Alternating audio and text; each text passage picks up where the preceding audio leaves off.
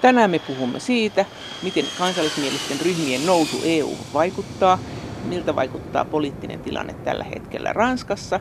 Ja sitten me puhumme komission puheenjohtajan valintaprosessista eurovaalien jälkeen ja siitä, minkälainen EUn poliittinen tilanne saattaa olla syksyllä, kun Suomella on oma puheenjohtajuuskautensa ja haastateltavana on tutkimusprofessori Niilo Kauppi Strasbourgin ja Jyväskylän yliopistosta. Mutta mitä mieltä hän on näistä niin sanotuista populistisista liikkeistä? Mitä ne ovat ja minkälainen tekijä ne ovat EUn politiikassa?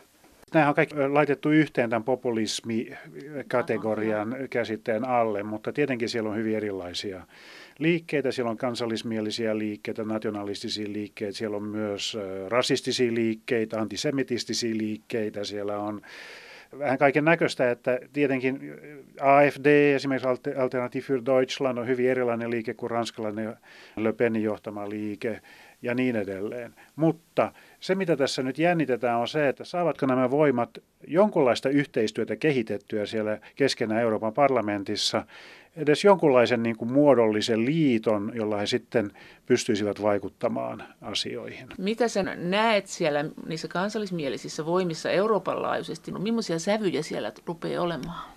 Siis jos ajattelee vähän pitemmällä perspektiivillä, niin tässä ei ole mitään uutta siis siinä mielessä, että meillä on kaksi erilaista Eurooppa-visiota. Meillä on tällainen ylikansallinen visio, jossa komissio on vahva ja vahva parlamentti ja on ylikansallisia puolueita ja näin edelleen. Ja sitten meillä on tämmöinen kansallinen visio, jossa siis näiden jäsenmaiden rooli korostuu ja näiden kansallisten hallitusten rooli korostuu. Että tämähän on ollut tämä jännite tavallaan tuota alusta lähtien, siis 40-luvun lopulta lähtien läsnä, mm. mutta nyt se vähän muuttaa muotoaan. Se muuttaa muotoaan sen takia, koska meillä on ollut talouskriisiä, meillä jo pitempään tota, äänestäjät ovat olleet hyvin laiskoja myös kansallisissa vaaleissa, puhumattakaan Euroopan parlamenttivaaleista. Kansalaisten ö, sidokset puolueisiin ja näihin tällaisiin välittäviin instituutioihin on heikentynyt. Ja tämä on luonut sitten tilaa tällaisille liikkeille, erilaisille liikkeille, kuten Macronin liike ja italialaisten näiden viiden tähden liike ja sitten niitä on liuta erilaisia. Nyt, varsinkin nyt silmällä pitäen näitä 2019 vaaleja näitä liikkeitä on vielä enemmän näkyvillä on tällaisia, kuten esimerkiksi alternatiivet Tanskassa, sitten meillä on tietenkin Espanjassa Ciudadanos, Podemos. Eli mikä näiden ideat on? Näiden idea on se, että ne on tällaisia joko pro- tai anti-eurooppalaisia liikkeitä, jotka pyrkii haastamaan näitä valtapuolueita, että ennen kaikkea keskusta vasemmistolaista, tällaista demok- sosiaalidemokraattista ja sosialistista liikettä ja sitten tämmöistä konservatiivista Euroopan parlamentissa EPP on se johtava voima, niin tämän tyyppisiä ryhmittymiä ja tämähän oli jo kaksi vuotta sitten Macronin voiton taustalla, oli näiden valtapuolueiden haastaminen ja se, se onnistui. Mutta tuletko, että tässä tulee EUlle käymään samalla lailla kuin Macronille, jos nämä tämmöiset haastavat kansallismieliset puolueet ilman välttämättä kovin selkeää ohjelmaa yhdistyy, niin alkaako siinä käydä niin, että pitkin EUta tulisi tällaisia puolueita – joistain maista, ja sitten sit tulisi tämmöinen keltaliivi-ilmiö, että, että tulisi tämmöinen megakapina, jota olisi vaikea kuitenkin sanottaa, että mistä on kysymys. No kyllä se juuri näin, että, tota, että viimeisten mielipidekyselyjen mukaan niin keltaliiveistä niin puolet sanoo, sano, että, että he eivät ole vasemmalla eikä oikealla. Että he eivät näe itseään lainkaan tällä perinteisellä puoluekartalla. Että tämähän on nyt merkki siitä, että tämä, tämä tämmöinen vasemmisto-oikeisto-akseli on tavallaan, niin asetetaan kyseenalaiseksi.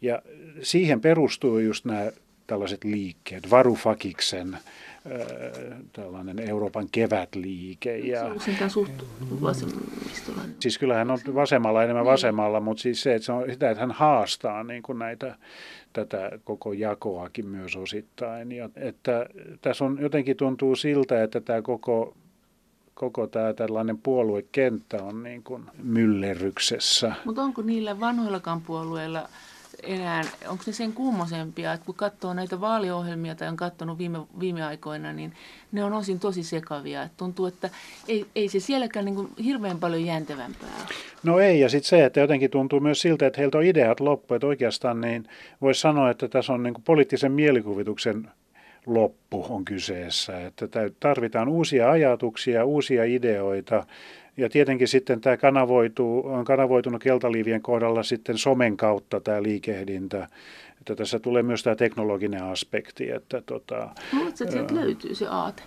Vaikea sanoa, mutta kyllä, kyllä sieltä varmasti kehittyy jotakin. No mitä se voisi olla? Tässähän on tällaisia teemoja, niin kuin ilmastonmuutos esimerkiksi. No tietenkin oikealla puolella poliittista kenttää, niin tietenkin tämä äh, tota, näiden pakolaisten ja muiden migraation vastustaminen Ranskassa, niin sehän on se teema, millä Le Pen yrittää sitten ratsastaa. Mutta, se on osin vasemmallakin, kun pelätään. Niin, kyllä se vasemmallakin on, että jotenkin tarvitaan uusia ratkaisuja, uusia ajattelutapoja, mutta kyllähän niitä on nyt syntymässä. No. Mutta se, että minkälaisen muodon nämä sitten ottaa, niin siihen menee kyllä aikaa varmasti vielä, koska toisaalta niin, jos puhutaan vaikka Euroopan parlamentin näistä vaaleista, vaikka keskustavasemmisto ja keskusta-oikeisto menettäisi ääniä ja nyt näyttää siltä, että he eivät tule saamaan enemmistöä taakseen, niin tota, kyllähän sieltä syntyy uusia liittoutumia. Siellä olisi liberaalit nousemassa ja Macronillahan nyt hän ei ole vielä päättänyt, että liittyykö hän tähän liberaaliin blokkiin, tähän Aldeen vai ei.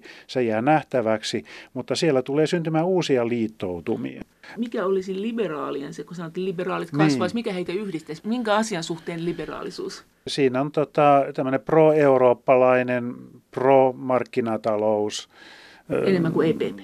No hieman eri tavalla, ehkä tällä tavalla tota, sosiaalisesti edistyneempi, niin kuin tavallaan progressiivisempi. Eli, sosia- eli kuitenkin vähän niin kuin tulonjakoisin sellaista. Niin, kyllä varmasti jotain sellaista. Eli se että, olisi tota, meidän keskusta oikeisto, niin kuin meillä keskusta siellä onkin. No joitakin elementtejä siitä keskustasta. Mutta tota, toisaalta Ranskassa ja muuallakinhan on tämmöinen liberaali puolue traditio, mitä nyt Suomessa ei välttämättä ole.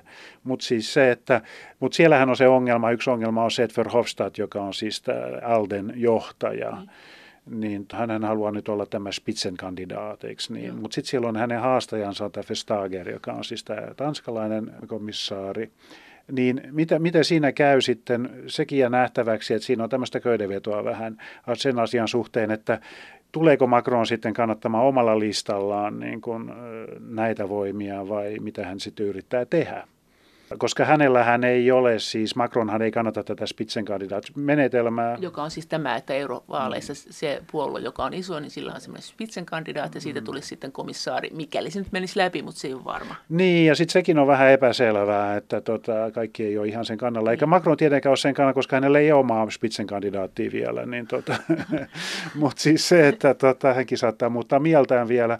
Mutta tässä on paljon kaikkea tällaista, koska tavallaan tässä on ollut monta yritystä eurooppalaistaa ja politisoida näitä Euroopan parlamenttivaaleja. Ja tavallaan tämä, näiden tämmöisten niin sanottujen populistien ja äärioikeistolaisten ja vasemmistolaisten myös, jos ajattelee Ranskaa, Mélenchonin, yrittävät, yrittävät sitten politisoida tätä tai pyrkivät politisoimaan Euroopan integraation Eikö se ole poliittinen kyllä, kysymys? Kyllä on, mutta tähän asti se ei ole sitä ollut, koska nämä valtapuolueet ei ole halunnut välttämättä politisoida Aha, sitä. Ja. Mutta nyt tulee sellaisia voimia, jotka haluavat politisoida. Ja Macronhan yrittää myös politisoida. Siis hän oli se idea, että nämä brittien 70, montaks niitä oli, 73 tai 75 MEPin paikka, että ne olisi laitettu tällaiselle trans, ylikansalliselle listalle. Joo ja sitten sitä kautta ne oltaisiin valittu, jos se olisi pyrkinyt, niin kuin euro, hän olisi pyrkinyt eurooppalaistamaan, no se, se ei nyt ei onnistunut tällä kertaa. Mutta sitten myös tämä Spitzenkandidaat-systeemi, niin se on myös tapa yrittää politisoida. Siis siinä mielessä, että parlamentti sitten tavallaan pystyy vaikuttamaan vahvalla tavalla Mitä siihen. Puoluepoliittinen parlamentti, niin, niin sieltä valitaan tämä Spitzenkandidaat, niin, joka on komission puheenjohtaja. Just näin, just näin. niin sitä kautta sitten tavallaan. Tässä on, siis mä näen sen sillä tavalla, että se mitä tässä on merkittävää nyt tässä vuonna 2019 on nämä prosessit. Että tässä on tämmöisiä tendenssejä ja pyrkimyksiä eri intressein tietenkin, että erilaisia poliittisia intressejä näiden taustalla pyrkiä eurooppalaistamaan ja politisoimaan Euroopan integraatiota, mikä on tähän asti ainakin puuttunut. No, eikö komissio esimerkiksi ole, ole sillähän tullut paljon sellaisia ulostuloja, että EUn valtaa lisätään ohi kansallisvaltioiden, että tähän suuntaan mennään. Että Joo, no tietenkin siis pitemmällä aikavälillä, jos katsoo sitten 40-luvun lopulta, 50, sanotaan nyt vaikka siitä, siitä lähtien, kun näitä instituutioita on ollut olemassa 50-luvun alusta lähtien suurin piirtein, niin jos katsoo komissiota ja komission kehittymistä ja myös Euroopan parlamenttia tietyssä määrin, niin senhän voi sanoa, että siis nämä on tällaisia organisaatioita, jotka on ekspansiivisia, siis ne on niin kuin ne pyrkii ekspanssioon. Siis mä tarkoitan tällä sitä, että komissiohan pyrkii lisäämään vaan omaa valtaansa, parlamentti pyrkii lisäämään omaa valtaansa, neuvostokin pyrkii lisäämään omaa valtaansa eri tavoin. Ja 50-luvut lähtien sitten, jos ajattelee näin, niin, niin tota, ja myös tämä EU on ekspansiivinen organisaatio siis siinä mielessä, että meillä oli kuusi maata alun perin ja nyt, nyt niitä on 28, kohta 27, eli on tapahtunut tämmöinen maantieteellinen ekspansio. Mutta myös jos ajattelee näitä politiikkasektoreita, niin komission valta on lisääntynyt hyvin merkittävällä tavalla, jos ajattelee erilaisia kilpailupolitiikkaa tai mitä tahansa melkein. Mutta se, mikä, mikä nyt nä, näyttää siis siltä, että se, se nyt voi sanoa aika varmuudella on, että joistakin maista näiden vaalien jälkeen Italiasta, Unkarista, Puolasta ainakin – todennäköisesti tulee tämmöisiä kansallismielisiä komissaareja, jotka sitten tietenkin tämä vaikuttaa siihen komission, siis se kollegion, siis sen komissa, komissaarien kollegion toimintaan. Ja sitten se myös vaikuttaa komission presidentin asemaan ja mitä hän pystyy tekemään, mikäli sitten ajatellaan näin, että nyt ennakoidaan siis sitä, että Spitzenkandidaatin EPPn puolelta on Manfred Weber, jota pidetään kyllä aika kokemattomana Hänellä saattaa olla vaikeat paikat siellä, mikäli siellä on tällaisia hyvin kansallismielisiä komissaareja myös mukana. Osa europarlamentin puolueryhmittymistä on ennen vaaleja etukäteen ilmoittanut, että ketkä he asettavat omaksi Spitzenkandidaateksiin eli kärkiehdokkaaksi joka tarkoittaa sitä, että puolueryhmittymä, joka saa europarlamenttivaaleissa eniten ääniä, niin sen kärkin ehdokas periaatteessa valitaan seuraavaksi komission puheenjohtajaksi. Tämähän ei ole kylläkään minkään virallisen säännön mukainen systeemi, mutta europarlamentissa tälle systeemille on kuitenkin iso kannatus. Mutta miten todennäköistä on se, että seuraavan komission puheenjohtaja olisi EPPn Spitzenkandidaat, tutkimusprofessori Niilo Kauppi.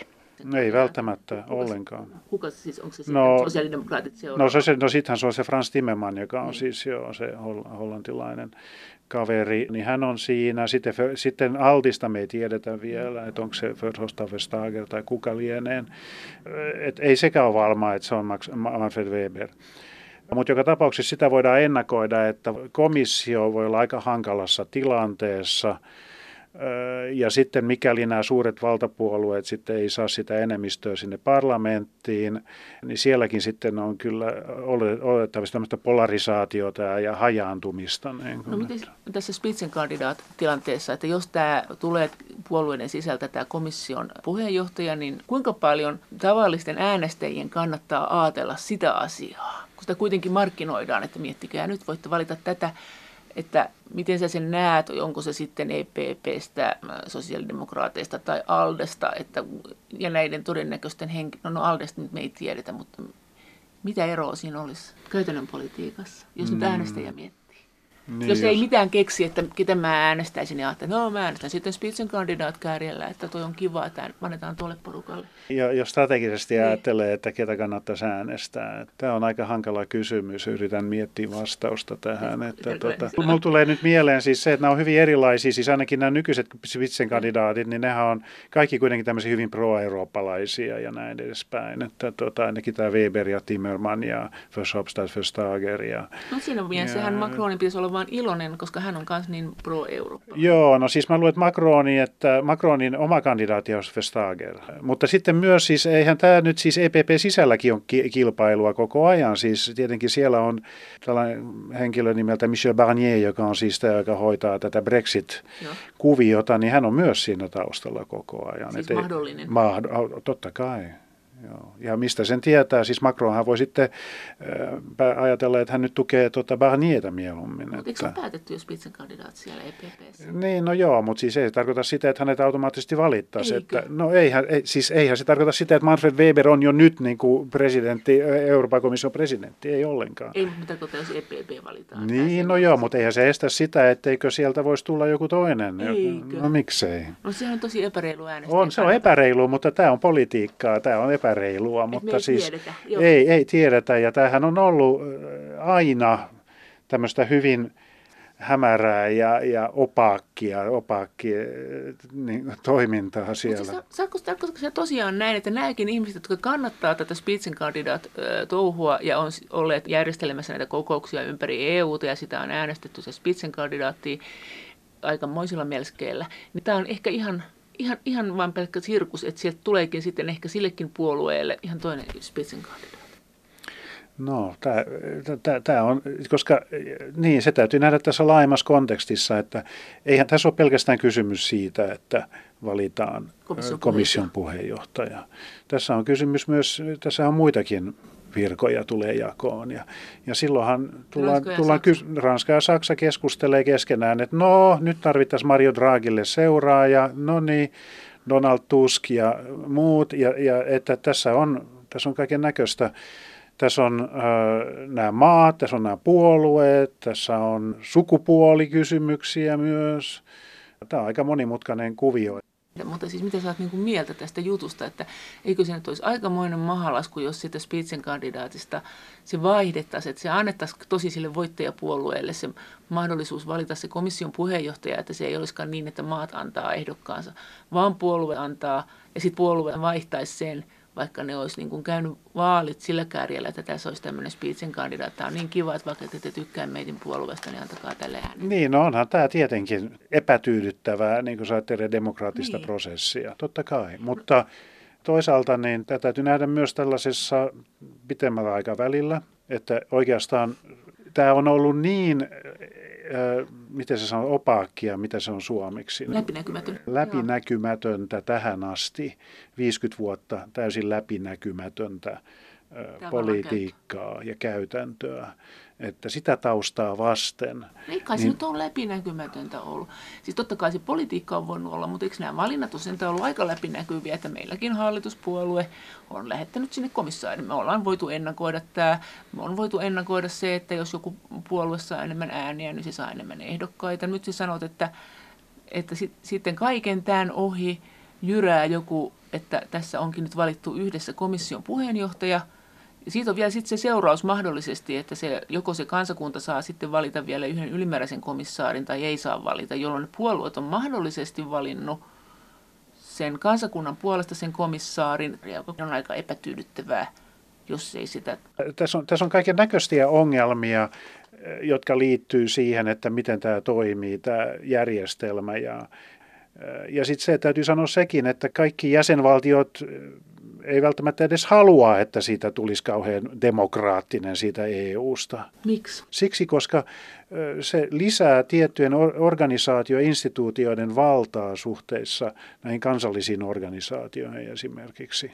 Siis ei haluta että komissiolla olisi, olisi paljon valtaa tai enemmän valtaa. Mutta eikö useinkin vallankäyttö, jos se ei ole demokraattista, niin on vielä paljon niin kuin lujempaa ja raaempaa kuin demokraattinen vallankäyttö.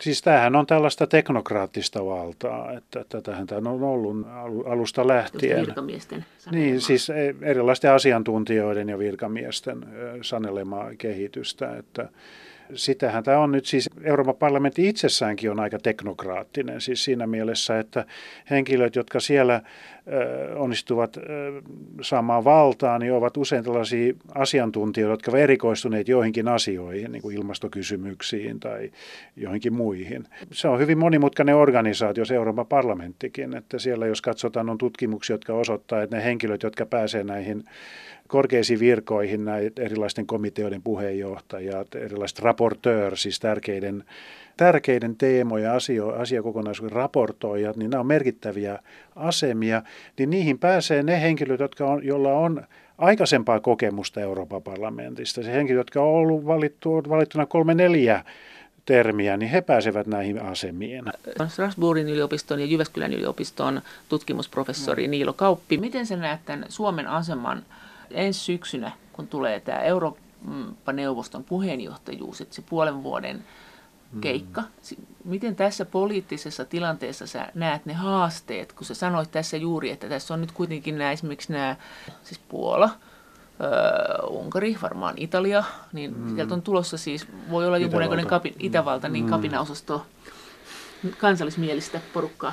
On vaikea sanoa mitään hirveän täsmällistä, mutta siis se, että tota, No toivottavasti ensinnäkin tämä Romanian, tämä Romanian tämä puheenjohtajuus menee niin kuin pitäisi. Ja tota, sitten sen jälkeen voidaan miettiä, että mitä, mitä joutuuko Suomi sitten omalla puheenjohtajalla sitten korjaamaan jotakin tai jotenkin. Sehän jää nähtäväksi, sitä on vaikea sanoa, mutta siis se, että tota, mitä nämä vaalit tulee merkitsemään näiden ylikansallisten organisaatioiden suhteiden kehittymiselle. Että mun mielestä se on ehkä se avain. Siis mä tarkoitan nämä neuvosto ja komissio ja, ja, ja parlamentti, eli tämä tällainen kolmio, instituutioiden kolmio. Sitten mä lähinnä mietin, että mitä tämä saattaa merkitä, ja kyllähän siinä niin saattaa olla hyvin paljon ongelmia tässä yhteistyössä, jos mikäli nämä kansallismieliset voimat, mikäli nyt, nyt näyttää siltä, että saattaisivat jopa saada yhteensä tuommoinen 120 edustajaa, niin kun sinne Parlamentti. Euroopan parlamenttiin, niin, tuota, niin. niin se on tosi paljon. Voisiko ne saada oman Spiitsin kandidaatin? Ei. Kyllä, ne, kyllä, kyllä. Ja siis komission puheenjohtaja. Että kansallismieliset voimat voisi saada komission puheenjohtaja. Ei ne sitä, mutta kyllähän ne omaa kandidaattia, joo, niin kuin Salviinihan on jo ilmoittautunut. Mutta siis, se, että, äh, mutta siis tämä tulee merkitsemään sitä, että Euroopan parlamentin sisällä myös sen toiminnan kannalta, siis se, että jos siellä on komiteoiden puheenjohtajina tällaisia henkilöitä, niin ryhtyvätkö he sitten sabotoimaan EU tai EUn toimintaa oikein toden teolla, vai kääntyvätkö he sitten tällaisen niin kuin, tämmöisen rakentavamman niin kuin politiikan kannattajiksi, eli ryhtyvät tavallaan tekemään töitä siellä komission puheenjohtaja. Mutta miten tämä näkyy siellä neuvostossa ja Suomen työskentelyssä siellä itse neuvostossa, jos kansallismieliset voimat alkaa olla – niin, myös neuvostossa on tietenkin sitten näitä... riitasemmaksi tulee. Kyllä, riitasemmaksi tulee ja tota, ha, ha, hajanaisemmaksi, polarisaatiota tulee enemmän. Nyt tämähän voi olla ihan hyväkin jossakin mielessä, siis siinä mielessä, että, että tämä saattaa myös pakottaa sitten nämä näiden kansallismielisten voimien vastustajat organisoimaan itsensä paremmin. Voisiko siitä olla semmoinen hyvä puoli, että me saataisiin enemmän selville niistä neuvoston kokouksista? No kyllä, se voi just tällä tavalla, että tulee muutoksia. Että jos tulee tämmöistä polarisaatiota ja jos tulee, jos tavallaan tu, syntyy sellaisia miten se nyt sanoisi, insentiivejä, mitä se nyt on suomeksi, siis tämmöisiä yllykkeitä Joo. tai tämmöisiä kannustimia Joo. tavallaan politisoida ja aukasta sitä järjestelmää. Tai siellä on joku jumi, niin sitten nämä eri osastot rupeaa selittämään omille kansalaisille, että mitä mieltä he on, jolloin me saadaan tietää, että mitä Unkari halusi mitä Romania Niin, ja sitten se, että myös tavallaan sit sitä kautta sitten myös pakottaa nämä vastakkaiset voimat sitten myös reagoimaan siis siihen. Nämä, jotka ei ole tähän mennessä mitään. Niin, ju, juuri näin. Joo. Eli tämä voi nähdä, tämän koko prosessi voi nähdä niin kuin sillä lailla, että lasi on puoliksi tyhjä tai puoliksi täynnä, siis voi nähdä näin, että no tässä nyt tulee näitä kansallismielisiä voimia, se on huono juttu. Toisaalta sen voi myös nähdä näin, että tulee tämmöisiä kansallismielisiä voimia, se voi olla huono juttu, mutta se voi myös pakottaa sitten nämä, myös nämä muut voimat ö, tota, reorganisoitumaan ja sitten sitä kautta se voi olla hyvä juttu tai huono juttu riippuen näkökulmasta. Et siis mä tarkoitan, että tulee tämmöistä dynamiikkaa siihen mukaan. Miten Suomen kannattaa toimia? Suomihan on, eikö Suomi ole aina jotenkin halunnut sitä avoimuutta? No, olisiko tässä nyt tuhannen taalan paikka Suomelle sanoa, että unohdetaan nämä muut tota, politiikkapäämäärät, että nyt voi olla, että saadaan lisää avoimuutta neuvostoon. Voiko käydä näin, joka taas sinua varmaan demokratiatutkijana viehättäisi? No joo, kyllä viehättäisi, mutta tota, en ole kauheasti tällaista viestiä kuullut sieltä nykyhallituksen puolelta. Että tota, saattaa olla, että nyt kun tulee eduskuntavaalit, sinne tulee uusi hallitus, joka sitten muuttaa omaa politiikkaansa. Se voi olla. Mutta olisiko tämä sinusta optimi? No mun mielestä se olisi ihan suotavaa, mutta siis... Mutta voisiko erät... Suomi tehdä näin? no miksi, mik, miksei voisi, mutta se, sehän, on, sehän on sitten näistä meidän poliitikoista kiinni, että mitä he haluavat tehdä. Mutta siis se, että on olemassa semmoisia voimia, semmoisia liikkeitä, jotka pyrkii sitä tekemään, tekemään EU-ssa. Että esimerkiksi Macron ihan pyrkii demokratisoimaan EU-ta, avaamaan sitä järjestelmää jossakin määrin. Pro-EU-laisena. Se on hyvin, hyvin pro-EU-laisella näkökulmasta, mutta joka tapauksessa, että on tällaista, on tällaista liikehdintää niin kuin havaittavissa tällä hetkellä. Strasbourgin yliopiston ja Jyväskylän yliopiston tutkimusprofessori no. Niilo Kauppi. Miten sä näet näiden eri maiden EU-politiikkojen erot? Että miten ne on tässä viime aikoina kehittynyt ja millä, mitkä ne on sun mielestä niin EU-ssa ne pääjakolinjat tai pääliikahdukset? Kyllähän tässä on 50-luvulta lähtien Saksa ja Ranskan tämä dynamo on ollut niin kuin se, se liikkeelle paneva voima ja se voima, joka sitten 80-luvulla etenkin Jacques Delorsin aikana niin vei tätä integraatiota eteenpäin hirveän voimakkaalla tavalla kymmenen vuoden ajan, 85-95. Silloin se onnistui sen takia, koska Delorsilla oli Ranskan ja Saksan huippujohtajien tuki takanaan. Jotta se onnistuisi, niin siinä tarvitaan vahva presidentti, siis puheenjohtaja, komission puheenjohtaja, ja sitten myös sellaiset poliitikot, joilla on halu syventää tätä integraatiota. Että Macronilla on tietenkin halu. Seuraavat vaalit Ranskassa hänen kannaltaan tärkeät vaalit vuonna 2022, että hänellä on aikaa. Kyllä on mahdollisuuksia, hänellä on aikaa tässä, mutta sitten Saksan puolella on tilanne hieman ehkä moni, monimutkaisempi. Ja tietenkin tässä on sitten tilanne muuttunut siis siinä mielessä 80-luvulta, että nyt on näitä jäsenmaita paljon enemmän. On myös sellaisia maita, jotka haluavat äh, vaikuttaa asioihin. Joo. Puola, Puola esimerkiksi, no ainakin jotkut elementit siellä. Italiaa, Espanjaa tietenkin myös ja näin. Ja sitten nyt jos britit siirtyvät pois, niin sehän myös avaa tilaa. Sitten mehän ollaan nähty myös se, että erät toiset jäsenvaltiot haluavat nyt pelata aktiivisempaa roolia, kuten Hollanti esimerkiksi on ilmoittanut, että he haluavat pelata aktiivisempaa roolia nyt, jos britit lähtevät pois ja näin. Eli tämä on jatkuvaa tällaista äh, niin kuin määrittelyä, itsemäärittelyä näiden niin kuin maiden johtajien kautta, että jossa pyritään niin kuin löytämään niin kuin tällaista yhteistä agendaa niin jossain mielessä. Ja nyt tietenkin se on vähän hankala nyt tämä tilanne, nyt kun on tätä liikehdintää näin paljon, niin kuin sanoa, että no mitä nyt tulee tapahtumaan. No Macronin politiikka ei varmasti tule muuttumaan, tulee jatkamaan tätä. Voiko se, voiko se olla muuttumatta, että jos käy niin, että Ranska ylittää nämä budjettisäännösten nämä raja-arvot, no. niin voiko Macron olla sen jälkeen kuinka EU-myönteinen ja onko se uskottavaa, jos hän ajautuu näissä sitten kiistaan EUn kanssa, niin voiko se samaan aikaan sanoa, että hurraa EU, ja sitten samaan aikaan sanoa, että me ei noudateta näitä budjettisääntöjä. Että kyllä se, kuitenkin budjettisäännöt on kuitenkin ihan niin kuin symbolisestikin jo aika iso juttu. No on tietenkin, mutta kyllähän jokainen ymmärtää sen, että syy minkä takia hän nyt joutuu myöntymään, niin oli siis ranskaksi, ranskalainen termi sopii tähän, niin force majeure-tilanne, eli siis pakko. pakko pakkotilanne äh, hänellä, että hänellä ei ollut vaihtoehtoja. Mutta eikö se silti vaikeuta hänen niin kuin arvovaltaansa ja voimaansa toimia? Joo, mutta tämä on hyvin liikkuvaa ja mobiilia ja volatili- volatiliteetti on korkea. Eli tarkoittaa siis sitä, että jos ajattelee esimerkiksi näitä Euroopan parlamenttivaaleja, niin Macronhan tietenkin aikoo laittaa tämmöisen oman listan pystyyn. Saattaa hyvinkin olla, että hän menestyy siinä Kun aika hyvin. Keltaliivien jälkeen. No keltaliivithan nyt ovat perustamassa, osa keltaliiveistä on perustamaan oman listan. Ingrid Levavasseur on, on sen johtaja.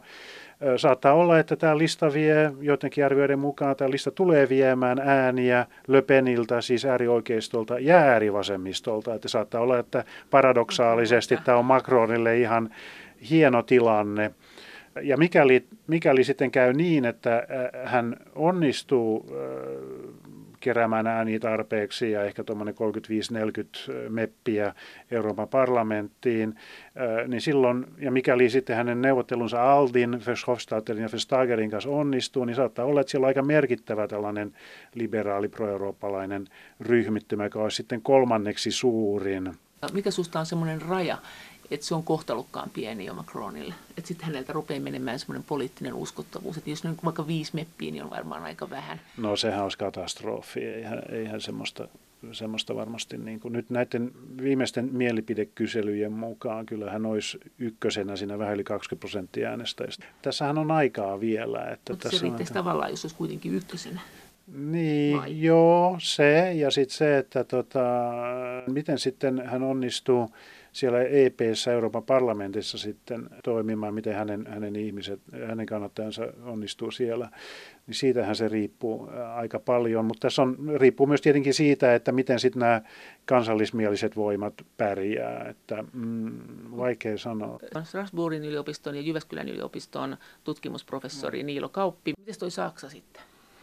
Niin, no Saksassahan nyt on tämä AFD, joka on menestynyt viime aikana aika hyvin. Mutta sitten se kysymys, joka tavallaan heti tulee tässä, tämän, no, ja myös vihreät sitten mm. Bayerissa ja näin on menestyneet aika hyvin, mutta siis se, että se eka kysymys, joka tietenkin heti nousee esille on se, että miten AFD sitten onnistuu neuvottelemaan näiden muiden Löpenin ja sitten Salviinin kanssa ja sitten myös tietenkin Orbánin ja näiden Fidesin ja muiden, jotka Fideshän on nyt EPP, eli konservatiivien tota, siis mukana. Ja tämä on tämä Alternativ für Deutschland. Ne Alternativ für Deutschland, kansallismielinen, mutta hyvin erilainen verrattuna Le Peniin. Siis, no, no siinä mielessä, että joitakin lausuntojen mukaan niin Jörg Metuen, joka on yksi näistä AFD-johtajista, hän pitää Le Penin puoluetta tai liikettä tämmöisenä antisemitistisenä ja rasistisena puolueena, mikä AFD hänen mielestään ei ole.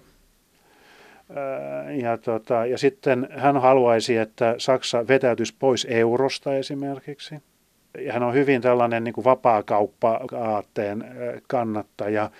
Sen sijaan Le Penillä on hyvin erilainen näkökulma, mutta mut sen, sen, sen voi sanoa, että näillä on kyllä niin kuin sellaisia yhteneväisyyksiä, että että tota, tietenkin niin kuin tämä, tämä immigraation vastustaminen ja tämmöisen niin kuin kulttuurisen niin kuin integraation kritiikki. No, Saksa nyt ihmettelee tätä Alternative für Deutschlandia ja sitten mm. se ihmettelee tätä Merkeliä ja sitten se ihmettelee lähinnä tätä Spitzenkandidaattilannetta. Niin. Miten muuta siellä on nyt meneillä ja mihin, mihin sä luulet, että se kääntyy ja onko se kääntynyt jo meidän puheenjohtajuuskaudella johonkin, mihin meidän kannattaisi reagoida? No mä en, mä en kauheasti kyllä näe sitä, että, että mitä siellä Merkelin, Merkelin aikakausi on niin kuin laskusuunnassa ja siellä on uumet voimat nyt televisiokameroiden edessä. Että tota, no, jotkuthan arvioivat, että se menisi tämmöiseen vähän konservatiivisempaan varovaisempaan suuntaan, että voi olla näinkin.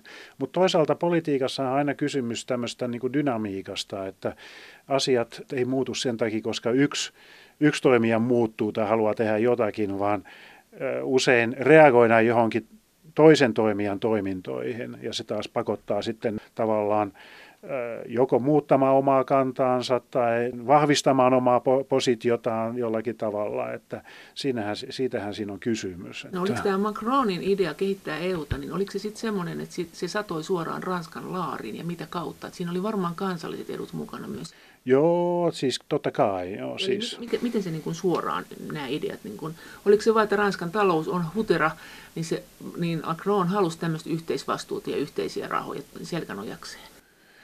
Niin, no sehän on tavallaan tapa, tapa niin kuin hänen, hänen kannaltaan niin kuin politisoida tätä prosessia. No tarkoitan sitä, että, tota, että esimerkiksi tämä euro- ja yhteisraha ja nämä, niin Ranskan talouspolitiikkahan on ollut ehkä, ehkä poliittisempaa talouspolitiikkaa. Mä tarkoitan vaan sitä, että, että Ranskahan on myös perinteisesti vaatinut sitä, että eurolle ja olisi tämmöinen poliittinen kontrolli vahvempaa tarkoitat sä, että Euroopan keskuspankkiin tämä ikuinen kysymys siitä, että sinnekin pitäisi saada enemmän politiikkaa?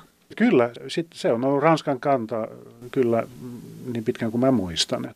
sen sijaan Saksa, Saksalla on ollut toinen kanta ja Saksan kanta on, on, on, on voittanut ja voittaa edelleenkin näyttää siltä. Mutta siis se, että jos Ranskan presidentti sitten ehdottaa, että syvennetään tätä euroalueen integraatiota ja luodaan tällaisia uusia instituutioita, se on politisoimista siinä mielessä, että siinähän luodaan tällaisia poliittisia valtaosioita siis. Silloin kun perustetaan uusi instituutio esimerkiksi, perustetaan uusi politiikkasektori, Joo. niin silloinhan se luot tämmöisiä valtaosioita, vallankäytön objekteja, jo, jo, jo. joista taistellaan jo. poliittisesti. Ja siinähän, sehän on se ajatus. Et siis se, että EU-integraatio, jos ajattelee EU-integraatio niin kuin tällä tasolla, niin sehän on sitä, että luodaan ylikansallisia, erilaisia ylikansallisia valtaosioita, joita ei ole olemassa aikaisemmin erilaisia instituutiot, Joo. ne voi olla erilaisia posteja, siis positioita, keskuspankin presidentti tai puheenjohtaja, joista sitten poliittisesti taistellaan. Mutta minkä takia näitä pitää olla paljon? Tähän vaan sotkee kaiken.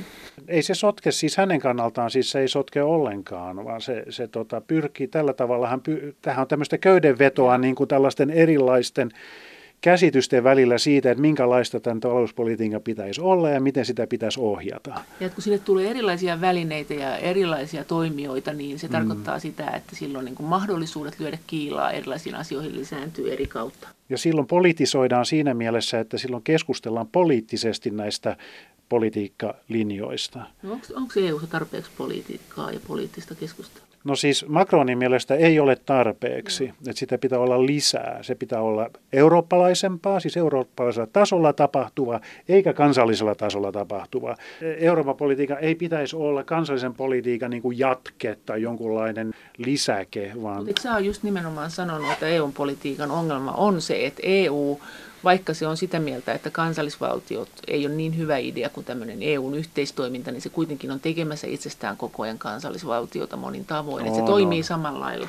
No sehän on se paradoksi tavallaan, että siis vaikka tämä EU integraatioajatus alun perin, niin sehän oli se, että haluttiin pois tästä nationalismista ja tämmöisestä äärinationalismista ja kansallismielisyydestä, joka on tietenkin ollut näiden kahden maailmansodan syy niin tota, siitä haluttiin pois. Mutta se ongelma, se paradoksi on siinä, että kun tämä integraatio on edennyt nyt 50 vuotta, 50 vuotta plus, niin, tota, niin ainoa sellainen poliittisen organisaation muoto tavallaan, joka on olemassa oikeastaan, on kansallisvaltion organisaatio. Ja siihen pyrkii EU. Niin, eli paradoksaalisesti, vaikka sitä ei haluttu, Siis senhän näkee näissä termeissä jopa, siis että on komissaari, ei siellä ole mitään ministereitä, siellä on komissaareja ja niin mm. edelleen. Niin tällä terminologialla haluttiin päästä eroon, ottaa etäisyyttä kaikkeen tähän. Mutta paradoksaalisesti nyt Euroopalla on oma lippu ja kansallishymnit ja ynnä muuta. Eli kyllä tämä on paradoksaalista tietenkin tässä mielessä. Se, mikä t- tavallaan tässä niin kuin tulee mieleen nyt vielä tässä mm. niin kuin vähän laajemmin, on tämä, että tota, että äh, oikeastaan jos katselee asiaa niin kuin vähän pitemmällä perspektiivillä 70-luvulta lähtien, kun oli nämä ensimmäiset Euroopan parlamenttivaalit vuonna 1979, niin koska se vaalitapa on kuitenkin tämmöinen suhteellinen vaalitapa, niin Euroopan parlamenttiin kaikissa, kaikissa näissä jäsenvaltioissa, niin se on mahdollistanut sen, että sitten tämmöiset pienet liikkeet, niin kuin Sverigedemokraattina nyt tällä kertaa, niin ovat saaneet edustajiaan läpi Euroopan parlamenttiin. Eli tavallaan niin tota, tämä Euroopan parlamentti ja tämä vaali, tämä eurooppalainen vaali on tavallaan pelastanut nämä monet näistä tällaisista pienpuolueista, jotka on ollut äärivasemmalla tai äärioikealla. Paras esimerkki tästä on Le Penin puolue niin, Ranskassa. Ranskassa sanotaan, että siellä pienpuolueilla on mahdollisuuksia, että Kyllä. siellä Ranskan sisäisesti, mutta Euroopan parlamentissa on. Kyllä, ja Jean-Marie Le Pen sitä kautta valittiin uudestaan ja uudestaan Euroopan parlamenttiin. Hän sai joitakin kannattajia sinne mukaan. Ja nyt me ollaan siinä tilanteessa, että Marine Le Pen ja tämä hänen uusi liikkeensä ne näyttää siltä tulemaan hyvin vahvasti mukana Euroopan parlamentissa. He saavat sitä kautta rahavaroja käyttöönsä. Ja siis se, että nythän Ranskassa on ollut näitä skandaaleja, jotka liittyy näihin äärioikeistolaisen ja äärivestumistolaisen puolueiden rahoitukseen. Siis siinä mielessä, että he ovat käyttäneet Euroopan parlamentin varojaan kansallisen politiikan tekoon. Ja nyt sekä Mélenchon, siis täällä France Insoumise, joka on tämmöinen äärivasemmistoinen liike, ja sitten myös Le Pen, niin ovat nyt oikeudessa ja näiden asioiden johdosta. Jaksaako kukaan Ranskassa olla tästä järkyttynyt? No ei siellä välttämättä ole järkyttyneitä, mutta se mikä on kiinnostavaa on se, että nämä liikkeet on onnistunut tavallaan selviytymään elossa koko tämän ajan, niin kuin kiitos veronma- eurooppalaisten veronmaksajien. Strasbourgin yliopiston ja Jyväskylän yliopiston tutkimusprofessori no. Niilo Kauppi. No miten sä näet sitten tämän, miten riippuvaisia tai riippuvaista tutkimus esimerkiksi Suomessa tai EU-tasolla on EU-sta, tämä EU-tutkimus, siitä sehän saa rahaa EUlta. Kuinka suuri ongelma se on, että, se, että sieltä tulee rahaa tutkimuksen laadulle? Joo, no siis suurin osa siitähän ei ole tutkimusta siis siinä mielessä, että on enemmän kysymys selvityksistä Joo. tai on, esitetään joku ongelma, tämmöistä strategisesta rahoittamisesta, että esitetään joku ongelma ja sitten halutaan, että tutkijat niin ratkaisee sen ongelman. Mutta siis sitä tut, semmoista tut, ns. niin sanottua vapaata tutkimusta, niin se ei välttämättä, siis on joitakin sellaisia rahoituskanavia, niin kuin esimerkiksi tämä ERC, European Research Council, tai suomeksi ERKin rahoitus, niin, niin sehän on sellaista, että se menee yksittäiselle tutkijalle, se on aika, aika niin kuin vapaata sillä tavalla, että niitä on vähän erilaisia, mutta suurin osa siitä on kyllä tällaista enemmän tämmöistä selvitystyötä, ja siinähän on se, että nyt Suomessa, kun on tätä tutkimus rahoitusta pienennetty, niin se on tarkoittanut siis sitä, että myös, että tutkijat on sitten orientoitunut enemmän sinne Euroopan tasolle ja sillä on tiettyjä vaikutuksia tietenkin sitten siihen, että minkälaista tutkimusta tehdään. Jos nuoret tutkijat vaan tekevät selvityksiä, niin silloin he saattavat nopeasti ajatella, että no, tutkimushan on selvitysten tekoa eikä mitään muuta. Mikä se ero on selvityksellä ja tutkimuksella? No, mulle se ero on siinä, että tutkimushan on sitä, että tutkija asettaa tutkimuskysymyksen itse itselleen ja tutkii sitä suhteessa johonkin tutkimustraditioon ja johonkin aikaisempiin tutkimuksiin, joita ollaan tehty Tarkoitatko sillä siis alueella. sitä, että jos se on selvitys, niin se ongelma saattaa olla, että se kysymyksen asettelu tulee EUsta ja se voi olla joku semmoinen, että miksi ihmiset ei ymmärrä, että EU on ihana. No esimerkiksi pahimmillaan. Niin, no se voi niin. olla just jotain tuollaista. Siis selvityshän on se, että tutkija ei välttämättä itse, eikä tutkijayhteisö itse aseta niitä omia kysymyksiä. No tuleeko sieltä paljon tämän tapaista kysymyksen asettelua sun mielestä? Kyllä, tulee aika paljon joo, tällä hetkellä. Siis tämmöistä ystävistä liian pro-EUta, ollaanko siellä oikeasti tiedettä? No siis ei se näin niin kuin selkeää ole sillä tavalla, mutta sanotaan, että kysymyksen asettelut saattavat olla sellaisia, että ne johdattavat tavallaan tiettyyn suuntaan. No entäs tämä eurobarometri? Kuinka luotettavana sä sitä pidät? Siis äh, sehän tuli, sehän on myös EUn tekemä tutkimus siitä, että miten EUlla menee. Että ne on itse maksaneet sen, että se ei ole niin puolueeton. Niin, no ei se sillä tavalla ole, koska tota, sehän on komission tällainen väline. Ei se siinä mielessä ole sitäkin pitää katsella sitten, että sehän pitää nähdä siinä kontekstissa, että aika useinhan siellä kysytään kysymyksiä, jotka liittyy johonkin ajankohtaiseen ongelmaan ja sitä kautta pyritään selvittämään, että mitä kansalaiset ajattelevat tietystä asiasta. Siinä mielessähän se ei ole puolueetonta. Ja täytyy nähdä, että siinä on aina tietty perspektiivi kyseessä. Mutta toisaalta täytyy sanoa sekin, että joskus tutkijalle saattaa olla hyvinkin hyödyllistä riippuen vähän, että mistä on kysymys ja mikä kiinnostaa tavallaan. Oletko katsonut niitä kysymyksiä? No en mä nyt viime aikoina ole katsonut, mutta yhdessä vaiheessa katselin vähän enemmän. Mä luulen myös, että ne on, että ne on myöskin, se on kehittynyt myös se. Mites? Siinä on erilaisia tämmöisiä niin kuin mielipidekyselyitä ja Pitäisikö muuta. sitä olla? Siis sehän on aika ongelmallinen. Siellähän on niin kuin tämän tyyppistä kysymystä, että pidättekö eurosta? Ja sitten sä voisit tosiaan vastata siihen, että pidän ja mieluummin 3000 euroa, kiitos. onko nämä niin liian vaikeita nämä kysymykset? Oletko katsonut niitä sillä lailla?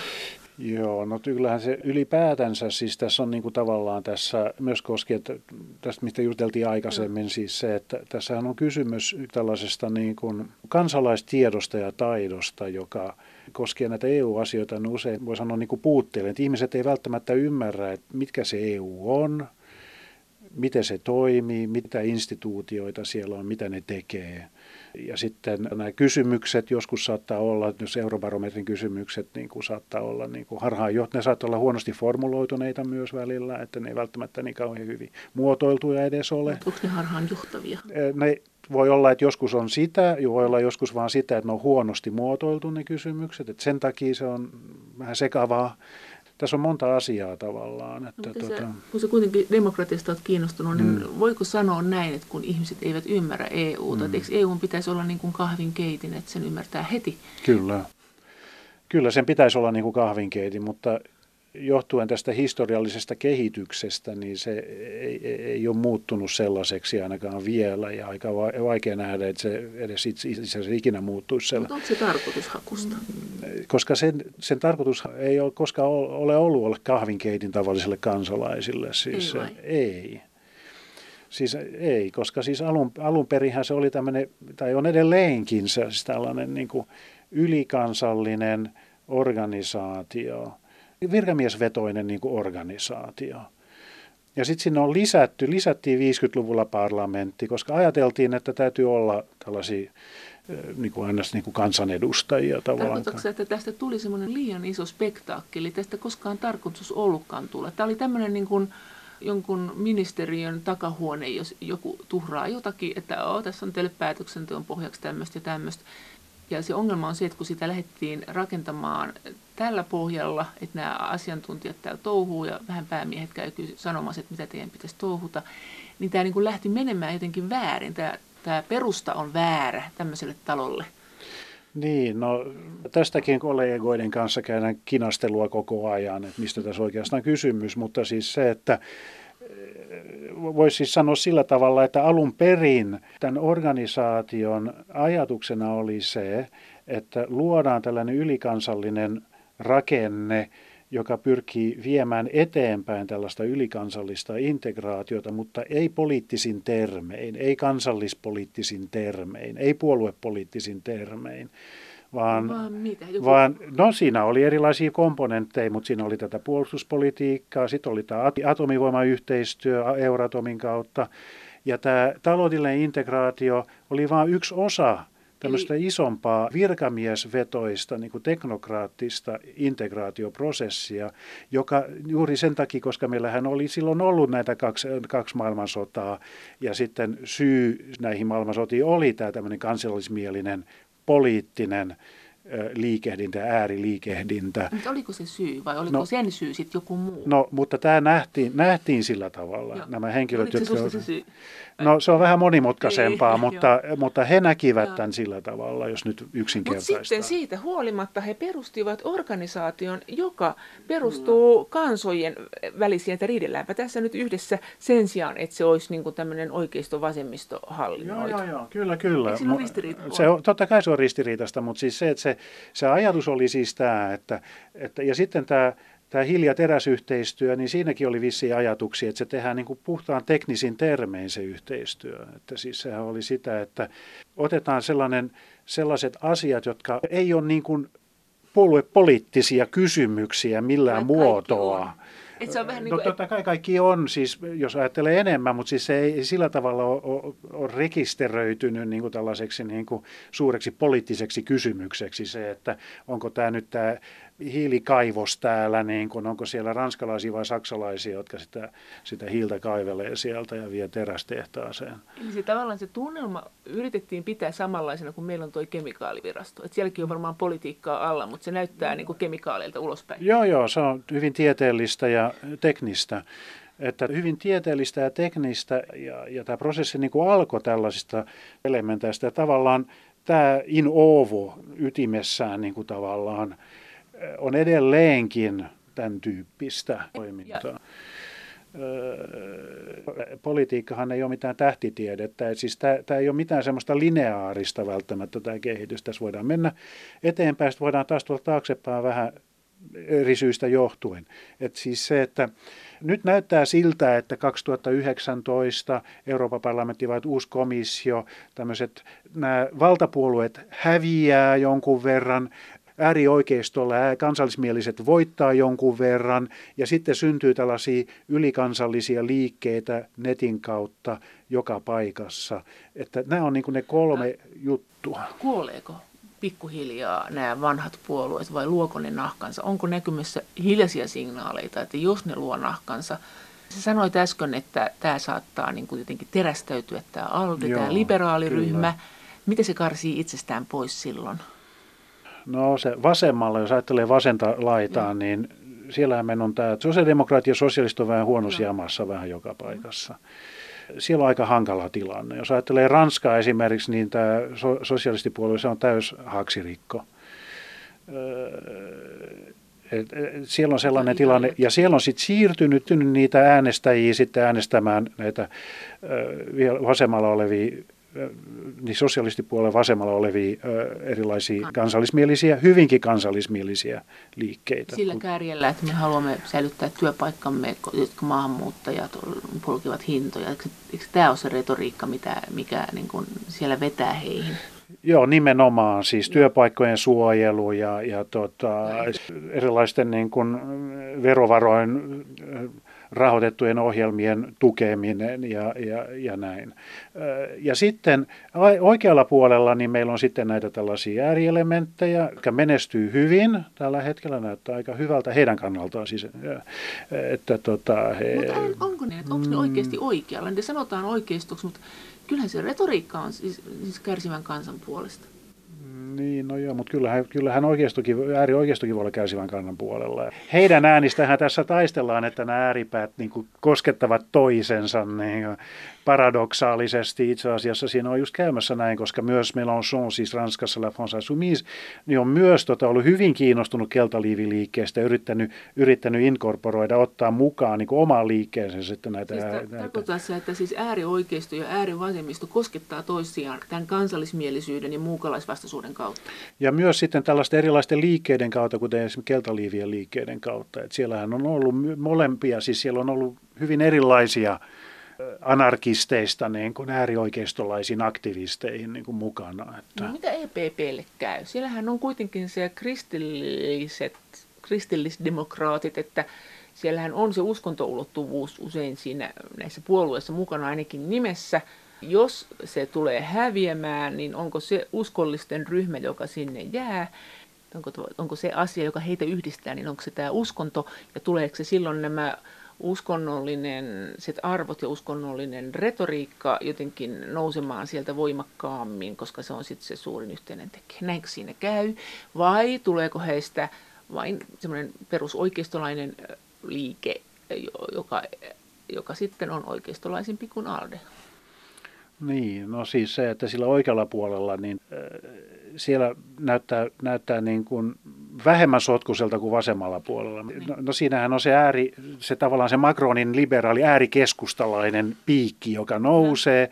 Siitä kun mennään vähän oikealle vielä, siellä on nämä konservatiivit, niiden piikki laskee vähän, ne tulee häviämään jonkun verran ei täysin, paljon vähemmän kuin vasemmalla siis nämä, nämä tota, sosialistit ja sosiaalidemokraatit. Sanotaan, että mä näen sen sillä tavalla, että nämä kaksi tämmöistä pooli, tai tämmöistä kaksi piikkiä, siis sosialistit, sosiaalidemokraatit ja, ja sitten konservatiivit, ne tulee vähän laskemaan ja. ja muut piikit tulee nousemaan, eli äärivasemmalla, äärikeskustassa, äärioikealla. Et siis tällainen kuvio on niin kuin käynnissä, tämmöinen reorganisaatiokuvio on käynnissä tällä hetkellä. Ja mitkä ne teemat on ja miten sitten nämä reagoi. Uskonto voi olla yksi joissakin paikoissa, Ranskassa, Italiassa, Espanjassa, miksei.